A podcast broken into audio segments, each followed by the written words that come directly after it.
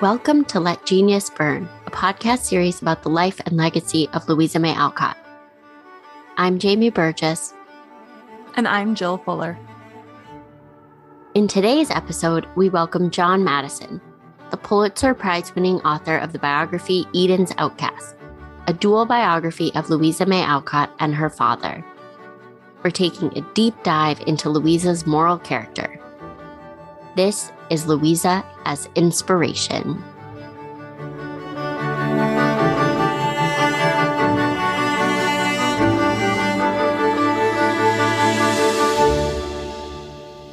It feels overwhelming to introduce an author that we both admire so much. John's contribution to Alcott scholarship is truly special. Eden's Outcasts is the book that led me to study Louisa May Alcott, so it also has significant personal importance. Speaking to John was a great honor. I even choked up during the conversation. As you'll hear, John is able to draw the types of connections between history and the present that make the study of history and biography so valuable and worthwhile. John Matteson is Distinguished Professor of English at John Jay College of Criminal Justice in the City University of New York. He was awarded the 2008 Pulitzer Prize for his biography, Eden's Outcasts The Story of Louisa May Alcott and Her Father. He's also the author of The Lives of Margaret Fuller and the editor of The Annotated Little Women. His most recent book, A Worse Place Than Hell, was chosen by Civil War Monitor as one of the outstanding Civil War books of 2021.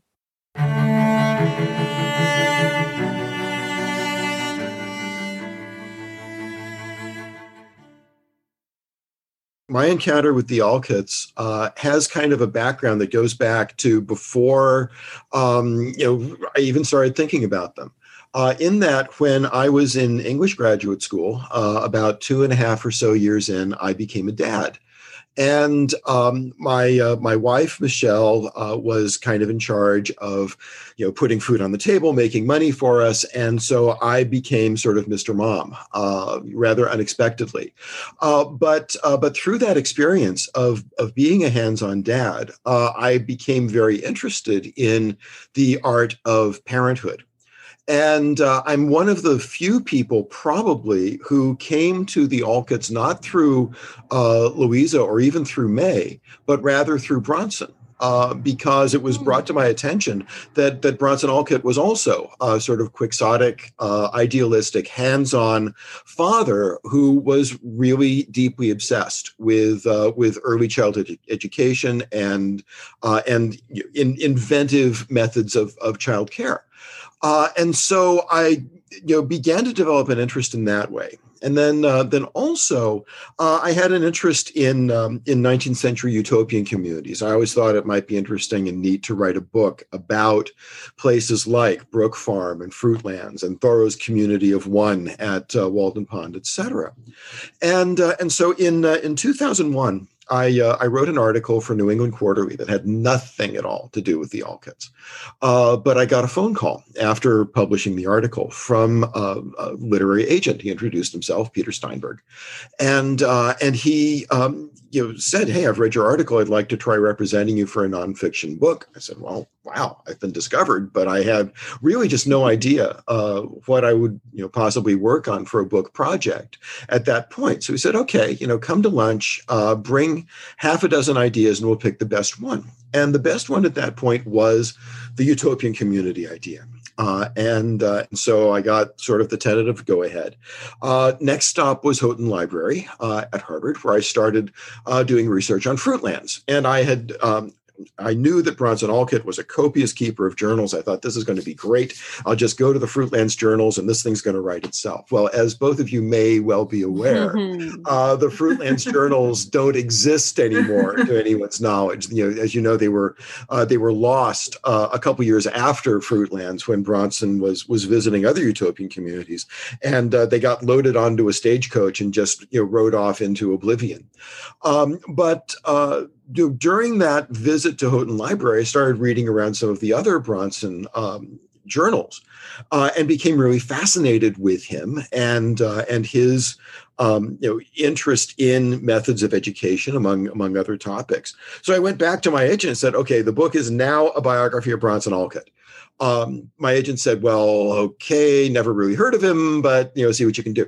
And then mm-hmm. finally, finally, the uh, the the big light bulb, you know, flipped on, yeah, and which was, hey dummy you know here you are this quixotic education obsessed father with a verbally gifted daughter. Why not write the dual biography of the you know education obsessed quixotic man and the verbally gifted daughter? This is going to help you understand fatherhood and your experiences of fatherhood in turn will help you read between the lines of the bronson and and louisa relationship and it's going to make for a better richer book. Uh, and uh, at that point, I had, had, just no clue how well that was going to work. Um, because, uh, in fact, I do think that the writing of Eden's Outcasts uh, made me a better, more thoughtful, attentive father. And at the same time, um, my experiences with my daughter Rebecca were were close enough in spirit to uh, to the the relationship of Bronson and Louisa. Do I think add a kind of interesting, if you know, very slightly speculative dimension to my interpretation of that relationship? So that's the answer, more or less. Wow. That's incredible. I got two wows. I think I've even heard that story before, and I was still like, "Oh yeah, spot on. I love it. I love the parallels." Well, and yeah. I love it because and, it is uh, not that's not the angle I was anticipating. You know, you think it's going to be, oh, well, I love Lisa or I love Bronson, and I really just wanted to delve and and kind of that roundabout way you came to it but then just that light bulb moment it's perfect that's perfect yeah it was it was really it was pretty great uh, because when i was writing the book she was about the same age that Louisa was at, for instance, at Fruitlands. Mm-hmm. And so when I visited Fruitlands for the first time, I brought her along. And I knew by then from Louisa's journals that she enjoyed running on the hill at Fruitlands.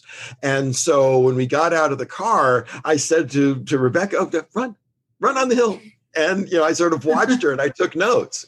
And there's um, mm. there's even a paragraph uh, in one of the fruitlands chapters of eden's outcast that talks about uh, the slope of that hill and how if you're an exuberant child running down it you're not running so much as you're flying. And uh, and i talk about how for louisa to be running down that hill was to join in the in the uh, exaltation of the birds and very few people know that that paragraph really is just as much about my daughter Rebecca as it is about about the young Louisa. That's beautiful, John. Yeah, kind of fun. And I also think Jill and I both relate to the experience of coming to the Alcotts not through the fiction, but through their real lives and then making those parallels to your own personal interest, professional life. I mean, mm-hmm. we both read other things before we yeah.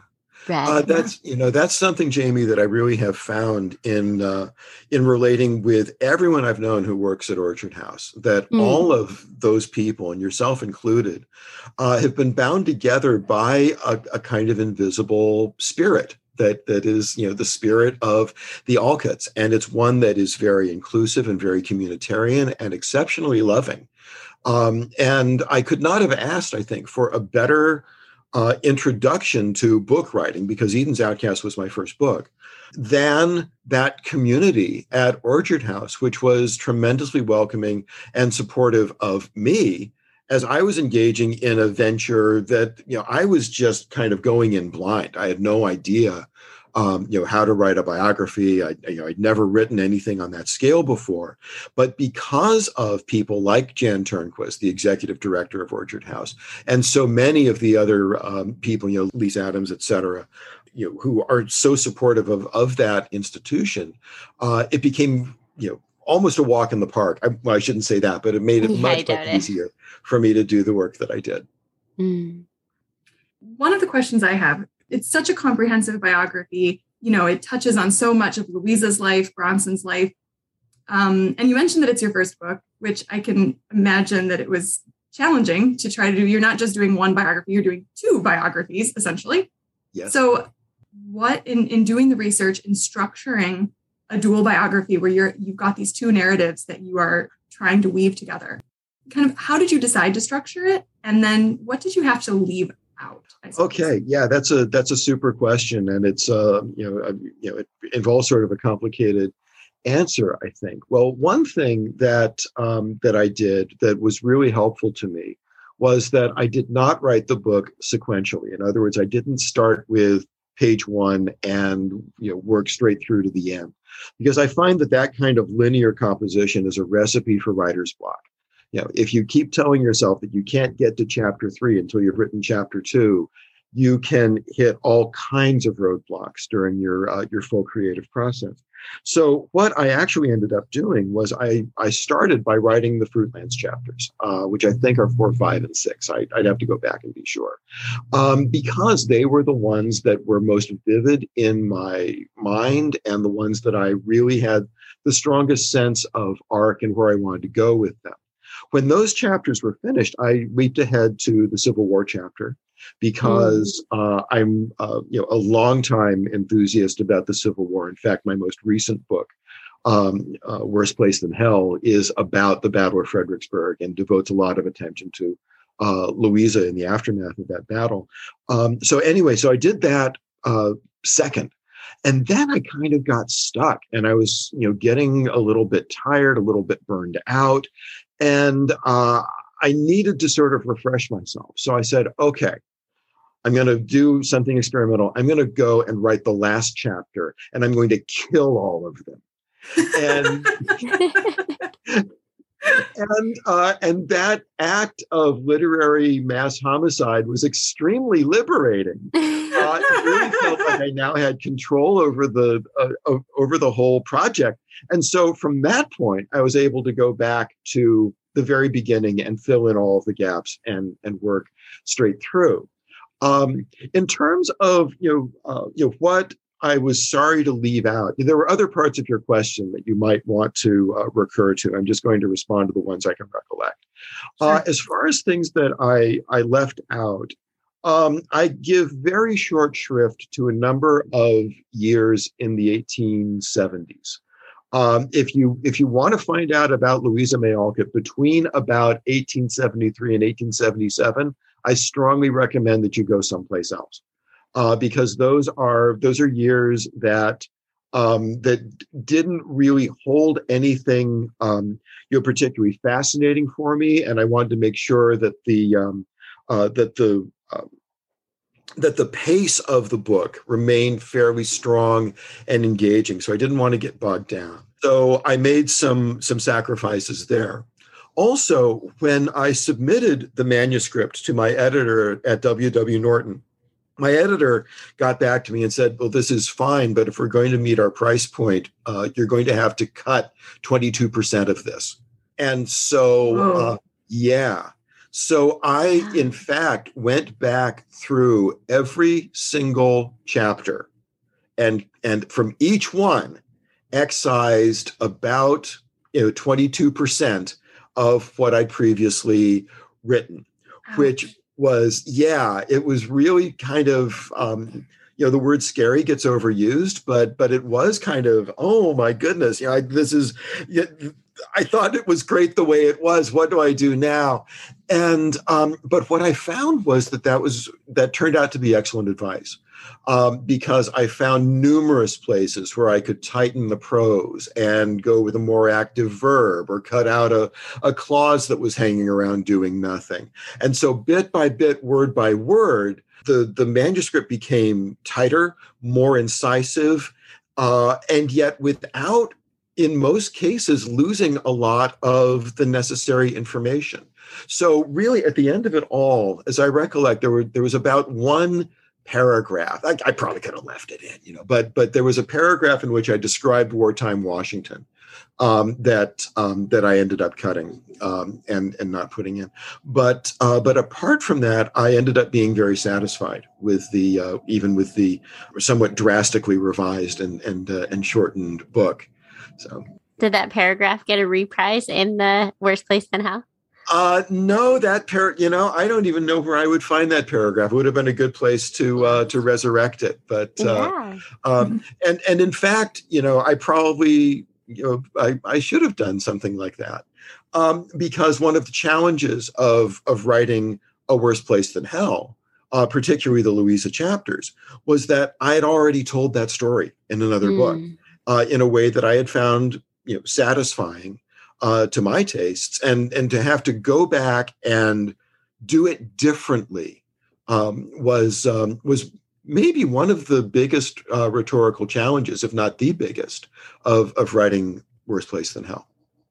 So, on that note, kind of talking about a worse place than hell, um, how did you then choose the the five figures that you have there? Um, and you know, with Louisa, was there ever a decision or a thought in your head maybe that she wouldn't be one of them because you'd already written about her? I I actually uh, determined very definitively on those five figures from the absolute get go.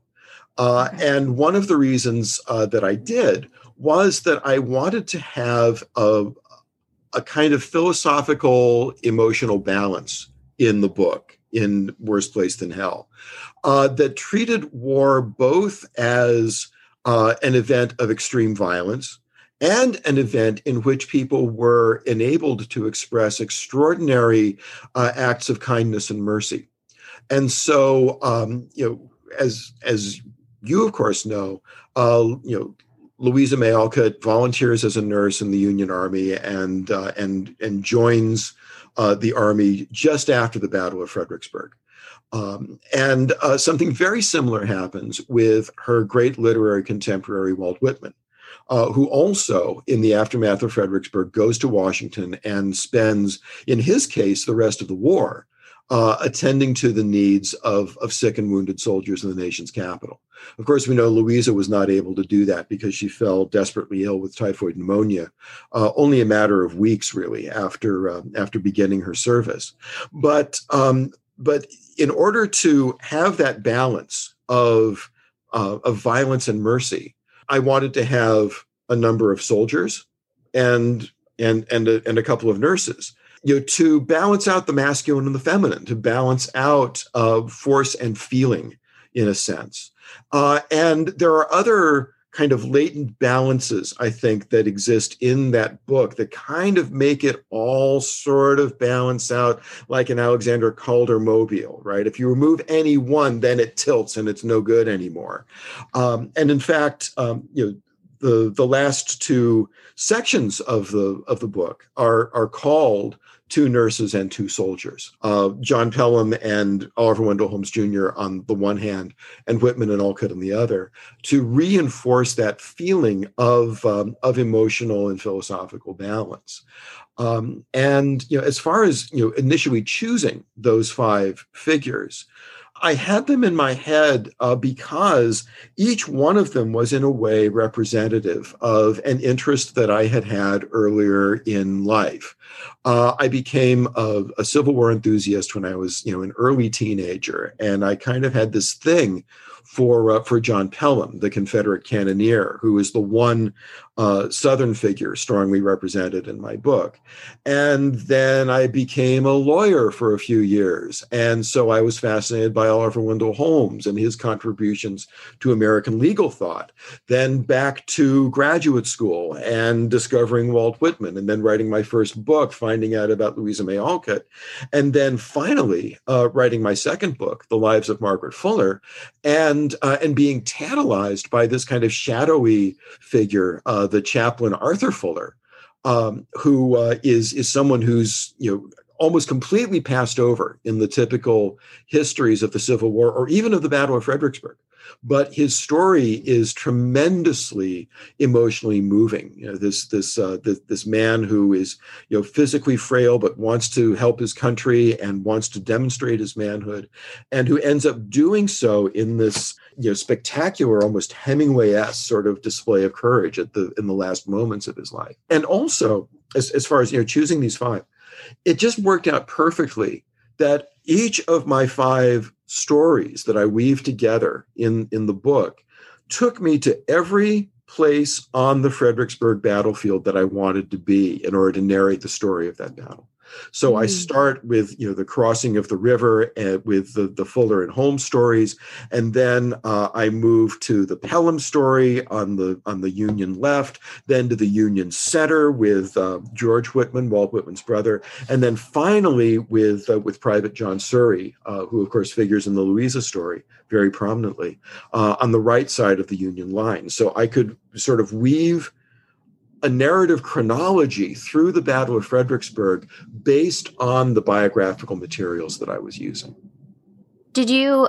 I assume you made like a pilgrimage also to Fredericksburg. Did you have any like personal experiences that went into that writing as well, like you did with Fruitlands? Oh, yeah.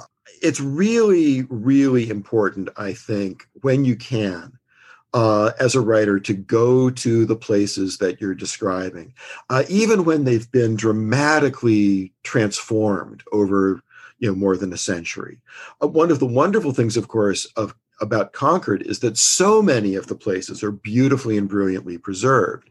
Uh, mm-hmm. Uh, that's not really true, sadly, of Fredericksburg, because Fredericksburg is this sort of you know teeming small city that just continued to grow after the Civil War, such that a lot of the uh, the, the the iconic places in the battlefield are just now kind of grown over by by suburbia.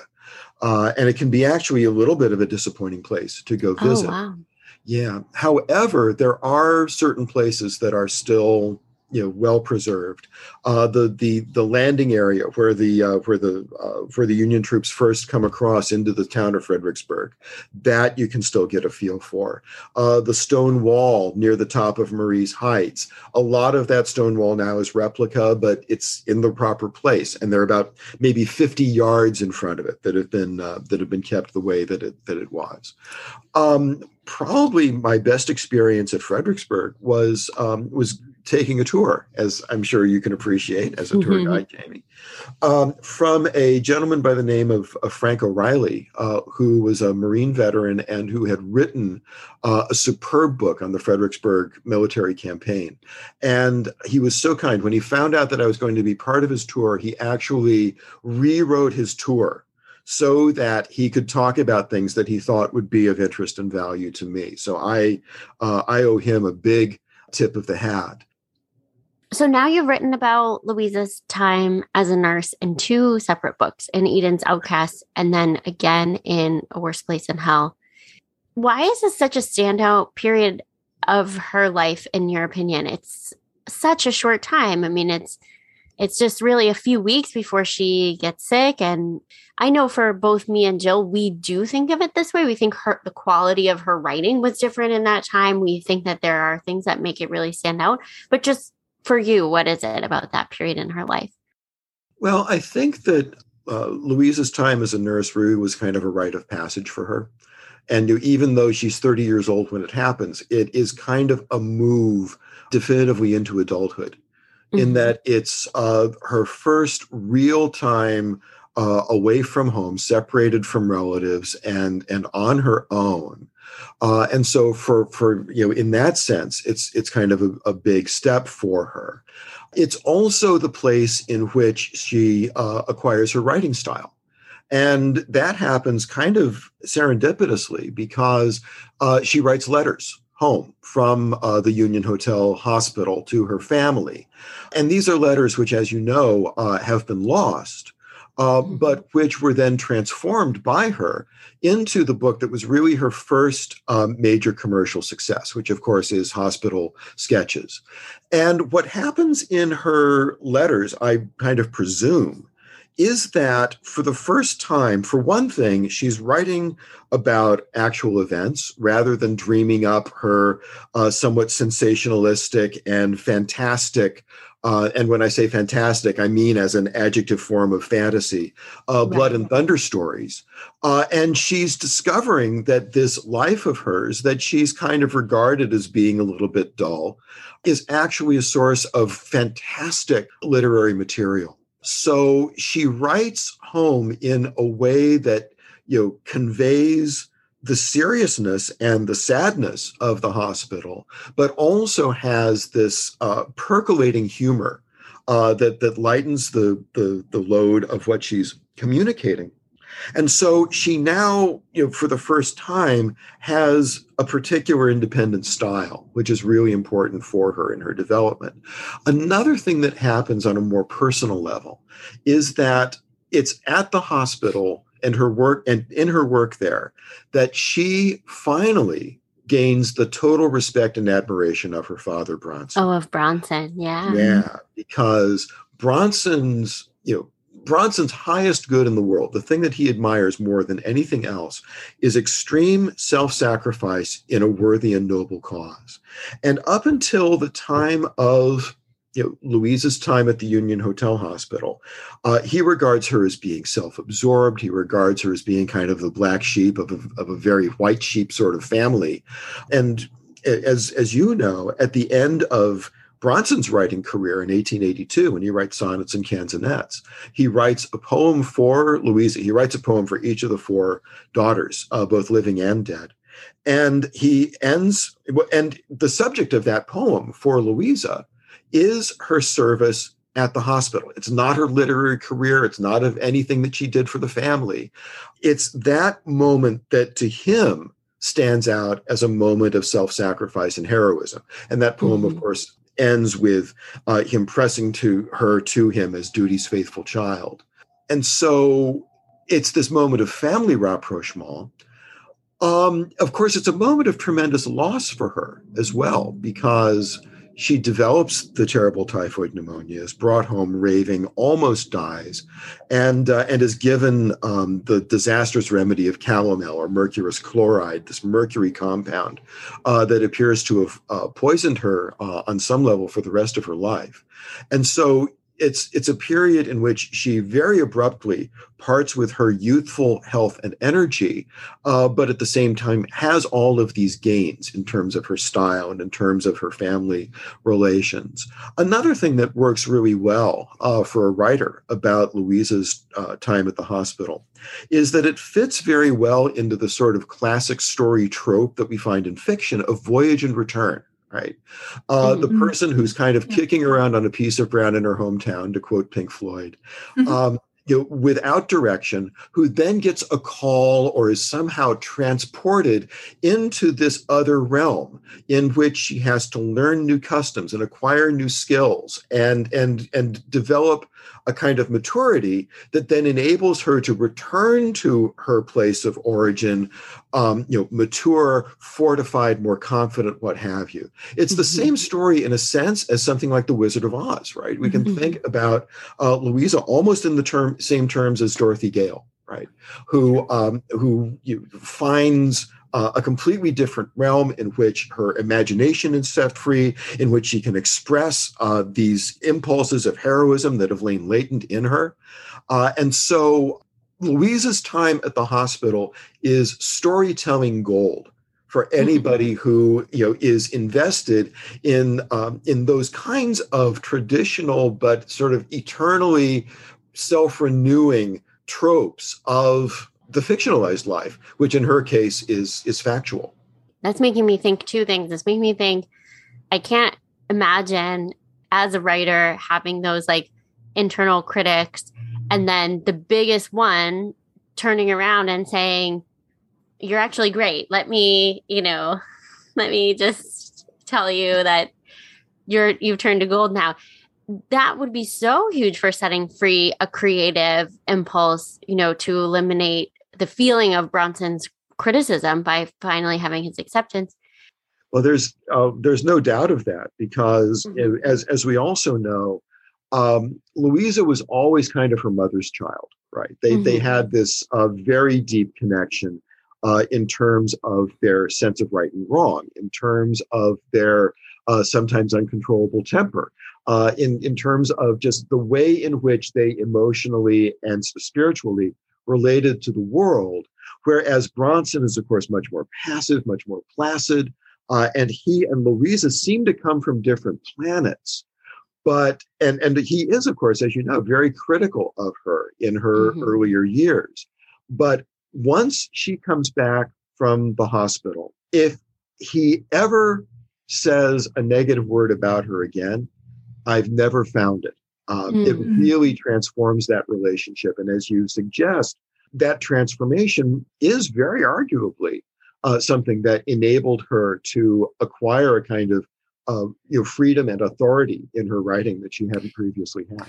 She's seen something now that they haven't seen. She has seen this very violent, very disturbing in many ways experience that Bronson, especially, knows very little about. And she can finally, you know, have feel that authority and, and know it. She almost died. She, mm-hmm. and now she comes back, mm-hmm. you know, yeah. much more and, confident. And, and I don't know if you folks are aware of this, but currently I'm I'm working with uh, a good friend of mine uh, on a uh, on a screenplay adaptation of that episode in uh, in Louisa May Alcott's life.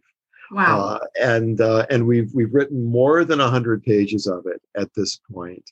That's incredible! And, no, we didn't know it's that. Great to see you. so we, we fictionalize it a little bit uh, in order to make it just a touch more cinematic.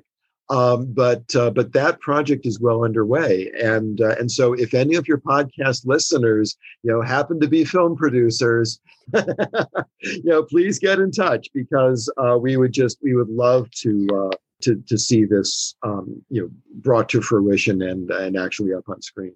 So yeah, well, we've we've mentioned before on on like our social media and stuff about you know wanting a biopic, wanting you know, and we every time there's always a lot of people commenting, yes, yes, we want to see Louisa on the screen. So, okay, yeah. everyone, let's yeah, get really let's do. get it happening you, here. Uh, Louisa May Alcott multimillionaires out there. Yeah. Um, you know, here I am.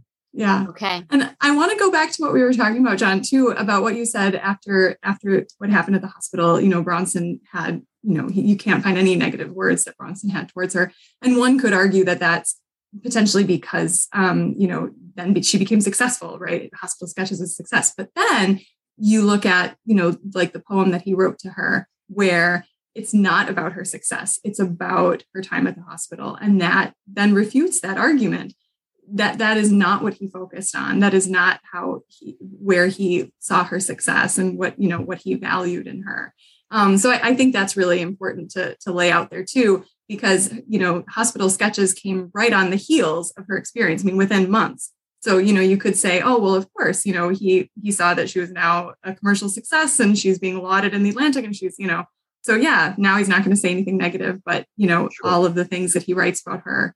And, you know, he writes to his mother that, you know, if we had known the sacrifice was so great, we would not have done it. You know, so for us to remember, and I know we've talked about Bronson on this podcast and we go back and forth about you know his qualities good and bad and there you know he he's definitely a polarizing figure for our listeners and for you know we've, we've definitely talked about him um, but i think that's important because as we've said before in history there are no heroes there are no villains we are all just complicated figures and bronson is one of those and i think that's what makes him so interesting yeah. and so and why we talk about him so much and why louisa even found him so complicated and complex and loved him so deeply i think is because she just she she knew that about him so yeah it's it's very important to understand that bronson did not simply regard her as his meal ticket after right. uh, after little women mm-hmm. uh, it's true that his career enjoyed a renaissance at the same time and there's also very little doubt that that he was indirectly at least helped along by you know the the acquired fame of his daughter.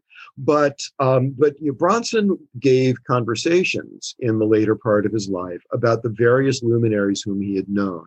He would lecture about Emerson. He would lecture about Thoreau and so forth.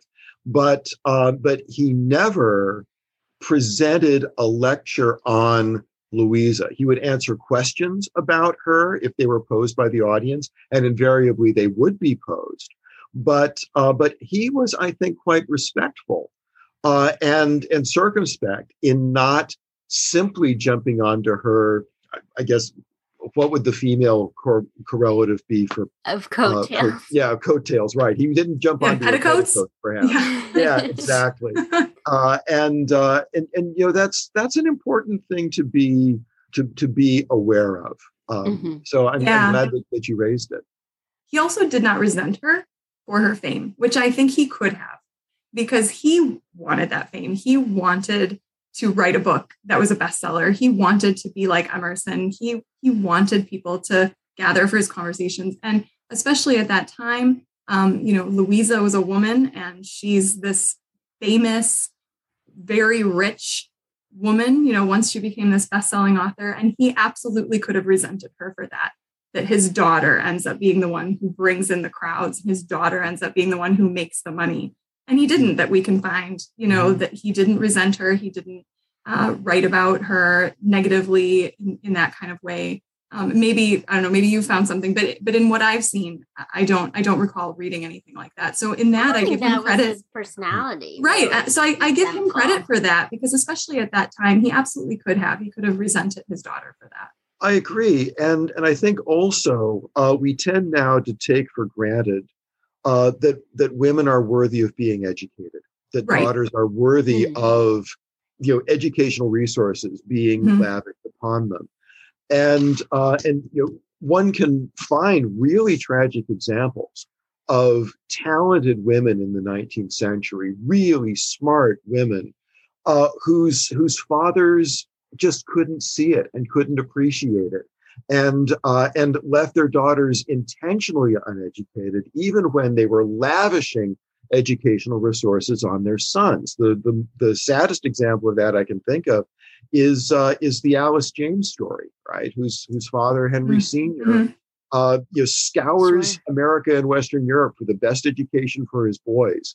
And you read Alice's diary, and it is incandescent. It's beautiful. This is a woman who had you know, unlimited things to say and was never given the opportunity to say them within the construct of this very patriarchal family. Mm-hmm.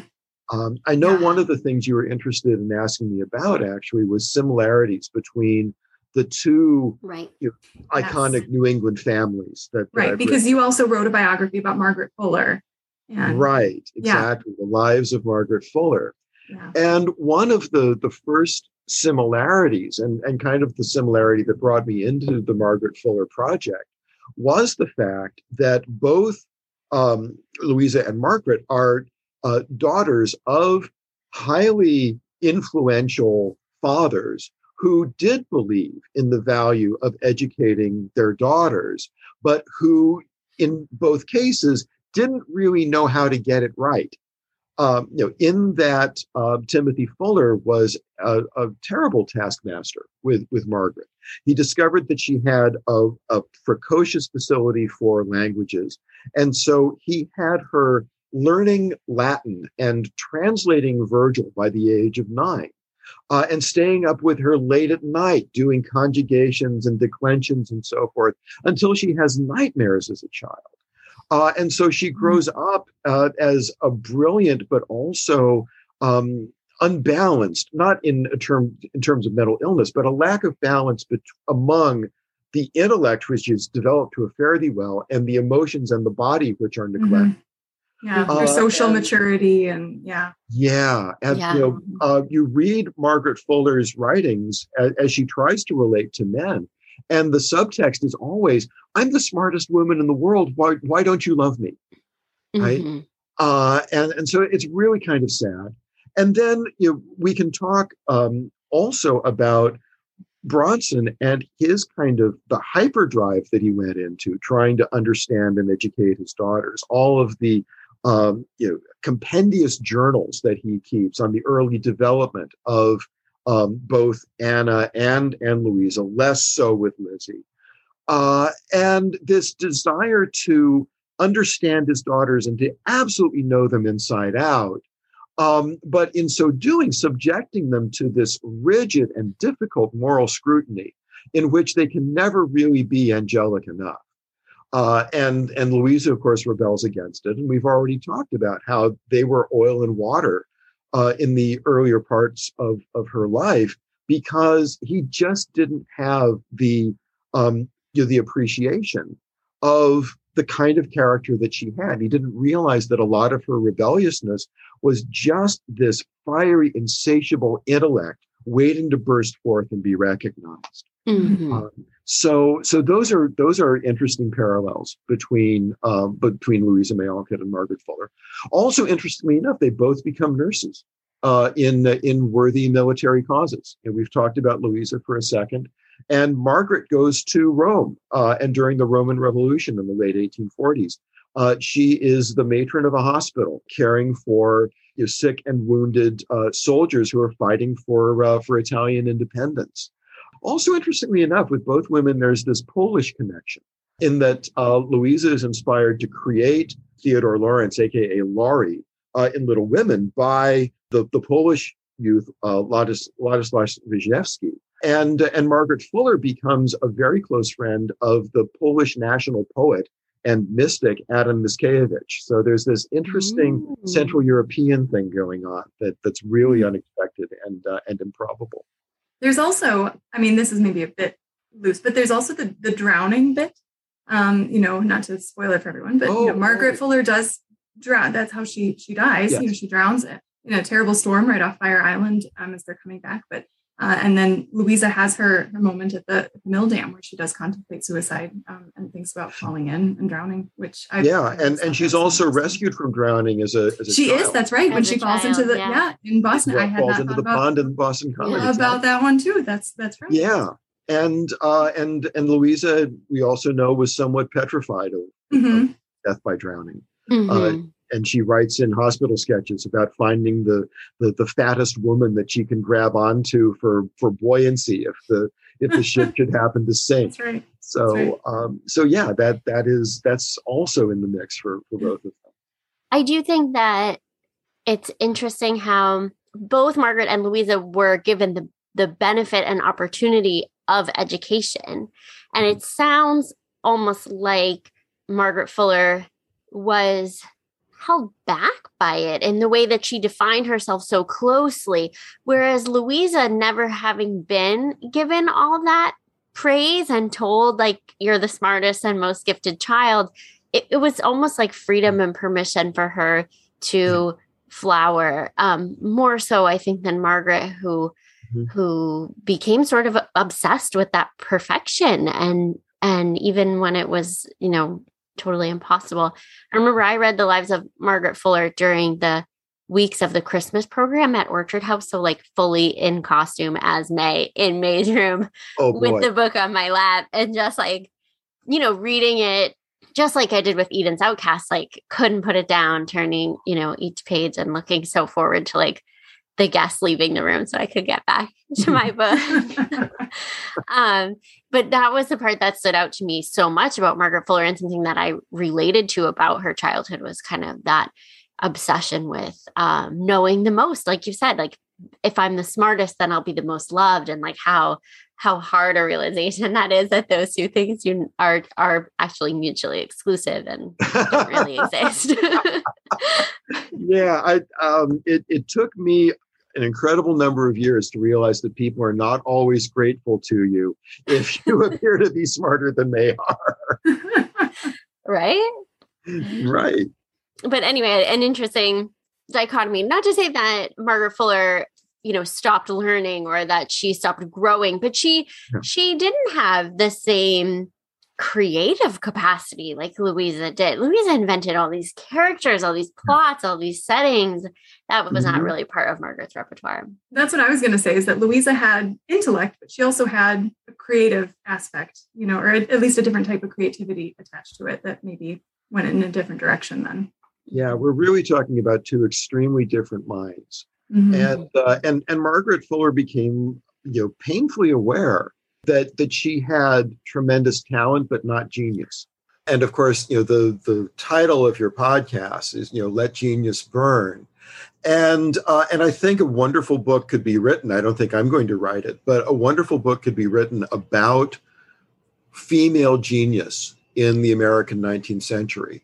Mm-hmm. and and what that word would have meant at that time and both the burdens and the privileges of it because there's this um, there's a story as as you may be aware of Henry James Jr. the novelist talking with with Louisa May Alcott and saying, "Oh my dear, you know." All of this about your being a genius. Well, it's simply not true, you know. And uh, I don't really know how how she responded to that. Mm and she probably laughed all the way to the bank because uh, you know, Henry couldn't sell five books. So Yeah. you know, there. I'm sure there were some some uh, some issues there.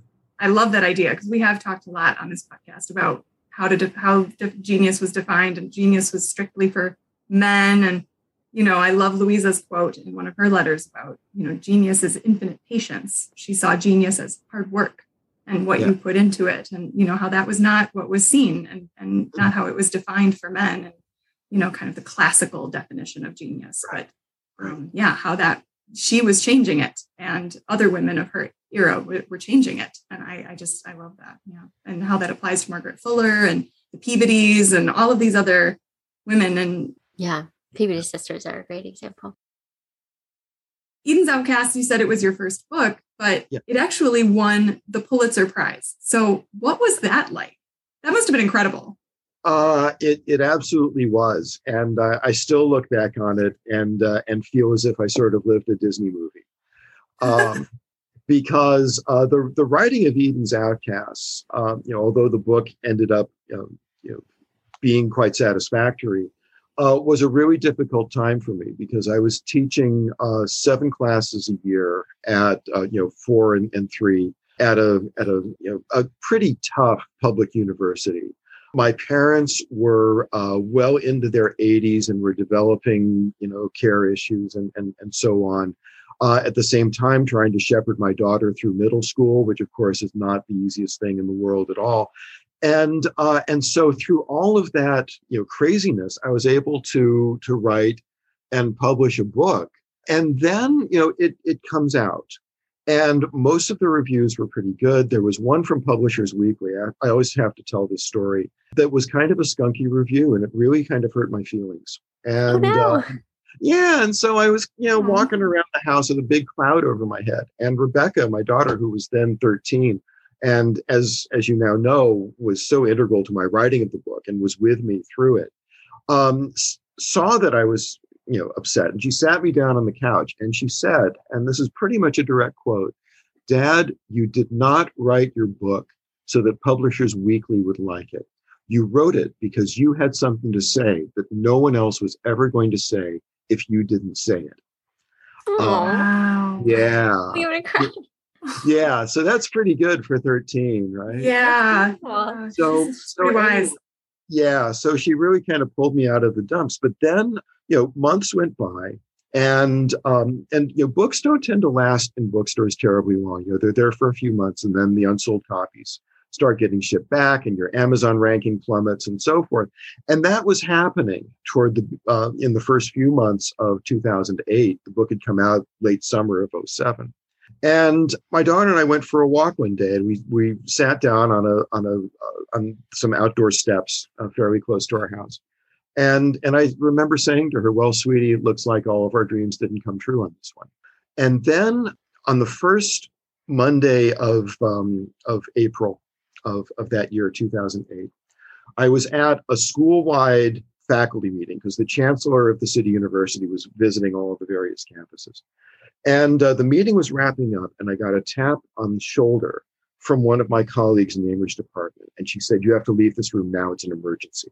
I thought, Oh no, you know, who's been hit by the bus? You know, one of my parents dead. What, what, what's going on? So I walked out, and the department secretary was there. She said, Sorry to drag you out of the meeting, but there's a photographer from AP on the way. You just won the Pulitzer Prize. And I just, oh my gosh no, that that can't really be happening. Uh, and and so I made so her cool. repeat it. And then I don't know if you've ever seen like old footage of Bjorn Borg at Wimbledon when he wins, the hands go up to the face and he just sinks to his knees. That was literally what I did, and uh, and it was just this incredible moment. Just you know, all of the blood drains out of your extremities, and you you just you know you you don't feel real. And that that night was one of the worst nights sleep I've ever had because I just doze off. I want a Pulitzer Prize. Doze off. I want a Pulitzer. so Oh, it was, it like that. So it, it was this really electric feeling, and and it came at uh, at precisely the right moment in in my life. You know, it it really kind of uh, saved me in a way and turned things Mm. around. So uh, Oh, so wow. that's in a nutshell what it was like. Well, I mean, the book is so deserving. I remember it was Mhm. recommended to me by one of my college professors, and um, just after I had like started getting into Louisa, I went to visit Orchard House. This would have been 2000, spring of 2009. Wow. So I went to, I read hospital sketches in my American Lit class as a senior in college, visited Orchard House, and came back to college. I went to college in Newport, Rhode Island. Came back to college like, hello, who has never told me about Louisa May Alcott? You guys don't know anything. and um, the chair of the department was like, no, we do because we all read this biography last year because it won the Pulitzer. So that's how I, I read Eden's Outcast. And Wow. You know, as Jill said, we go back to it again and again. This podcast mm-hmm. would not right really exist without. Yeah, I mean, John, like the the book has changed my life, and I know that sounds dramatic, but I would not know Jamie. I would not be where I am right now. I would not be talking to you if it was not for Eden's Outcasts. I'm not going to get emotional. I promise myself I wouldn't. But like it has, it has changed my life. It really has. Um, I, I hope that Louisa would have found me anyway, but Eden's Outcasts is everything. Well, that's so fantastic to know. And I hope you and I can talk more about this at another time. Mm, uh, love that. Writing writing a book is a lot like putting a message in a bottle and you know tossing it out into the ocean and not knowing where it's going to land or what difference it's going to make or if anyone's going to care and and and writing is lonely uh, because mm-hmm. there you are, you know, with your own ideas surrounded by the books and just, you know, churning it out. And it doesn't seem like anybody else really cares. Uh, and then this remarkable thing, thing happens where people you've never met read your stuff and it's real to them. It matters. It gives them something. Mm-hmm. And, uh, and I, you know, I can't be more grateful for you know for for those experiences and those opportunities of talking you know with it, you know it doesn't happen every day to have that reaffirmation. So thank you very very much. We would love to hear about like an exciting research discovery. We got to talk with professor shealy earlier in this series of interviews and he told us about you know discoveries of louisa's thrillers and just we think of research as not necessarily being this exciting I space. Do. Jill does. it is, but it is. It has these big aha moments. Yeah. It has it, and that's why you do it, right? It's like all this searching for that one gem, like reading Infinite Jest. All these sentences for like that one little insight that was like. So, anything stand out for you in your uh-huh. career in your oh. research? Oh. That was like a big aha, very exciting. Well, there there might be a couple, and before I really answer your question, I just want to tip my hat to Daniel Shealy because he really is an amazing man. As you know, he's he's mm-hmm. tremendously kind and thoughtful, and he has broken so much new ground with the Alcotts that we can only stand in awe of of what he's accomplished. Um, yes. So so hats off to to Daniel. Um, I have a couple of things. The first one's uh, pretty quick, and that is when I was um, editing um, and putting together the annotated Little Women. I went to Orchard House and uh, and ended up going through boxes of uh, of Alcott family possessions and memorabilia. And there was this one particular box that had a list of its contents, and then at the bottom of the list it said, "and one other item." Ooh, what could that possibly be? Ooh. So take everything out of the box, and you know, there's one thing at the bottom. You unwrap the paper around it, and it turned out that it was the New Testament that had been owned by Lizzie Alcott. And as you know, there's a moment toward the beginning of Little Women where Marmee gives the girls each mm-hmm. a copy of The Greatest Life Ever Lived. And people have critics have argued about whether that were, were those New Testaments or was it Pilgrim's Progress, right? Mm-hmm. Um, and the, the, better argument always was New Testament, but nobody knew for sure. And so, aha, I've got it. This really shows that you know that it was a New Testament. But the the the one that that stands out head and shoulders above anything else that I've been able to discover uh, is the story of John Suhre. Uh, John Suhre, who, as you know, uh, was a, uh, a patient of uh, Louisa's at the Union Hotel Hospital in Georgetown, uh, who had been mortally wounded at Fredericksburg. And for a century and a half, people have consistently misidentified him. Why? Because Louisa misidentifies him herself in her own writings. Because in her journal and in hospital sketches, she refers to him as a 30 year old Virginia blacksmith. And so anybody, and, and there are like alternate spellings of his name too. No one can get that right.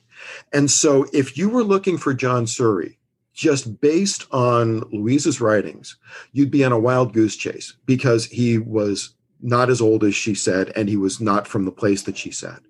When I was working on the early portions of, um, of the research for A Worse Place Than Hell, I read uh, a book by a, a historian, George Rable, called Fredericksburg, Fredericksburg.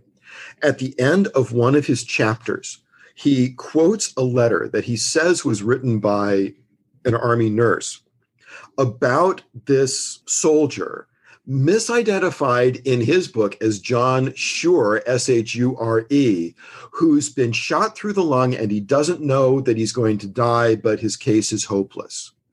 Ah, that was it. My gosh. And so um, the first chance I got, I jumped into my car. I drove to the, um, the the War College in Carlisle, Pennsylvania, where the file was supposed to be, the John Suhre papers, as it was mentioned in Rable's footnote. Thought, This is going to blow it up, and as it and also, my God, he says that the the letter was written by a The nurse, letter, yeah. Louisa, right? Yeah. and and so i got there and the and the file was about this thick there were two things in it uh, one of them was the letter that was quoted. It was not from a nurse. It was from from his commanding officer. Okay. um, okay. But the other item in the file was a letter from john suhre written home which contained his regiment his company the name of his commanding officer, everything that I needed to find Mm. out exactly where he was born, who his parents were, the names of his siblings, exactly where he was on the Fredericksburg battlefield when he was wounded, right? wow. Wow. And this was and and also the day that he died, which turned out to be the day after Christmas 1862. And this for me was probably as close as I'll ever come to you know finding a relative who was missing in action in war to retrieve from from the shadows of history uh, this young man who would have been anonymous if it had not been for the fact that Louisa cared for him in the hospital, Mhm. and and but who, even after his death warrant is basically signed, exerts an influence on her that changes her life. Jill, you've been kind enough to say that that you know your life would not be the same if it weren't for Eden's Outcasts. Louisa May Alcott's career would not have been the same if it hadn't been for John Suhre. I probably never would have written Eden's Outcasts if you know if if she had not written hospital sketches and then been asked to write Little Women and so on and so forth. Just all of these dominoes, right? Yeah. Yeah. And so it's it's tremendously moving to me that this um, almost anonymous private, um, this 21 year old Pennsylvania blacksmith from the 133rd Pennsylvania Volunteer Infantry, uh, could you know, go to war to try to save his country, and end up transforming all of us, although never knowing it. Right. Right. Um, That's it's, having uh, such an instrumental role. Wow. Yeah. Mhm. So, uh, so you want to talk about a, a moving discovery? That's my moving discovery. That was it. Yeah. I think Louisa changed his age because she thought he was too young for the nurse in the story to have such like an intimacy with. Um, you know, I, I, I have speculated about why she changed his age. Of course, thirty was how old she was. Right. So, so right, it would have kind of made it more acceptable. And as far as the Virginia part of it goes, we're talking about a time when West Virginia was still part of Virginia, right? It hadn't split off uh, to be a different state yet.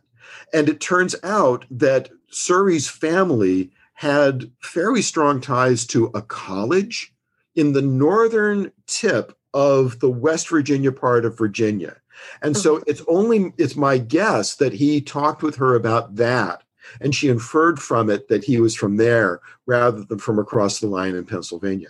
It Mhm. turns out that he was a blacksmith and his blacksmith's forge, believe it or not, was in the same Western Pennsylvania town where the fourth plane went down on 9 11. Oh, Shanksville, wow. Pennsylvania. Yeah. Mm.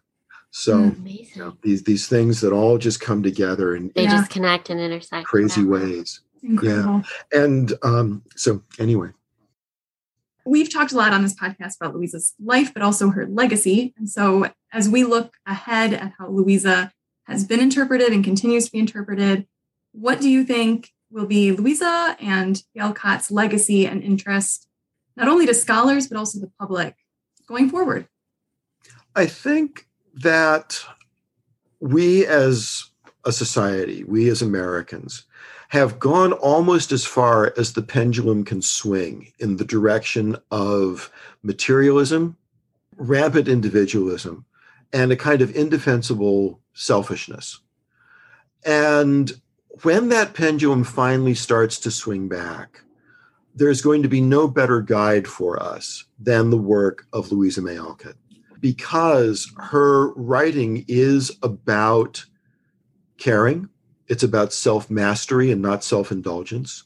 It's about um, you know the extraordinary, wonderful, beautiful things that happen when we share one another's burdens and when we set aside our um, sort of vain material wishes and wants in the name of, uh, of of a core of values that is much more human and much more kind. And so if and Louisa May Alcott is always going to have you know innumerable things to give us, but um, but that message of mutuality and sharing and love has got to be at the top of the list. Ah, yep. That's beautiful. Uh, so, John, we're dying to know what's coming next. What are you working on now? Well, it's great that you asked, Jamie, because I actually have uh, in in front of me uh, a little portion of the book proposal that I'm writing now, which is going to take me uh, finally out of the American idiom and into a place that I know is dear to your heart. Uh, I'm going to be, yeah, I'm going to be writing a book about uh, Voltaire, Frederick the Great, and the friendship that transformed Europe.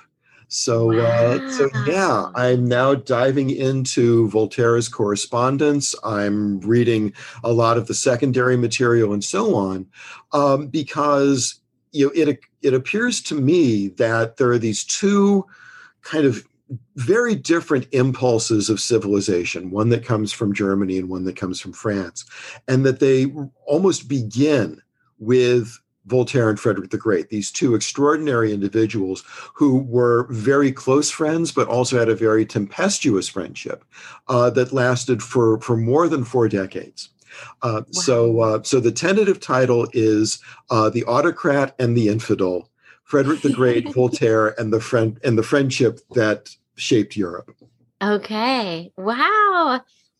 Can't wait to read that. that. i can't wait to write it Does And that then, of mean you'll get to do more research in France and travel abroad?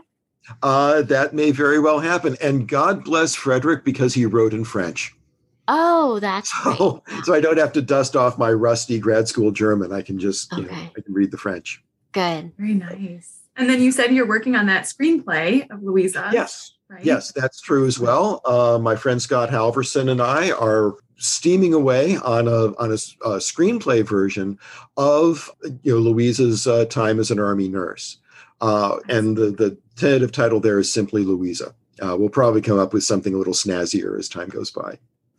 All right. Thank you so much for meeting with us and talking with us. This was so enlightening and gave us so much to think about. And I'm sure our listeners are going to love it.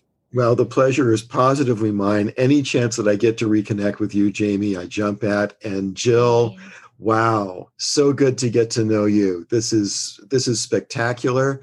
And Thank uh, and you know please you know consider me a friend now um, Oh, well, Yeah. thank you. That means so much. It was wonderful to meet you and talk with you, John. I hope this is the first of many more times. outstanding i hope so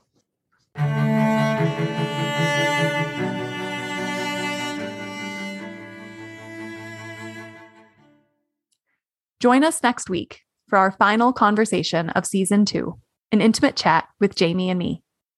We'll be discussing our latest Alcott research, readings, and recent trips to historical sites. For more about Louisa, follow us on Instagram and Facebook at Let Genius Burn. If you're enjoying the show, please give us five stars on your podcast app. Reviews help us find new listeners and new fans for Louisa. You'll find more information, including the resources used for this episode, in the show notes and on our website at letgeniusburn.com.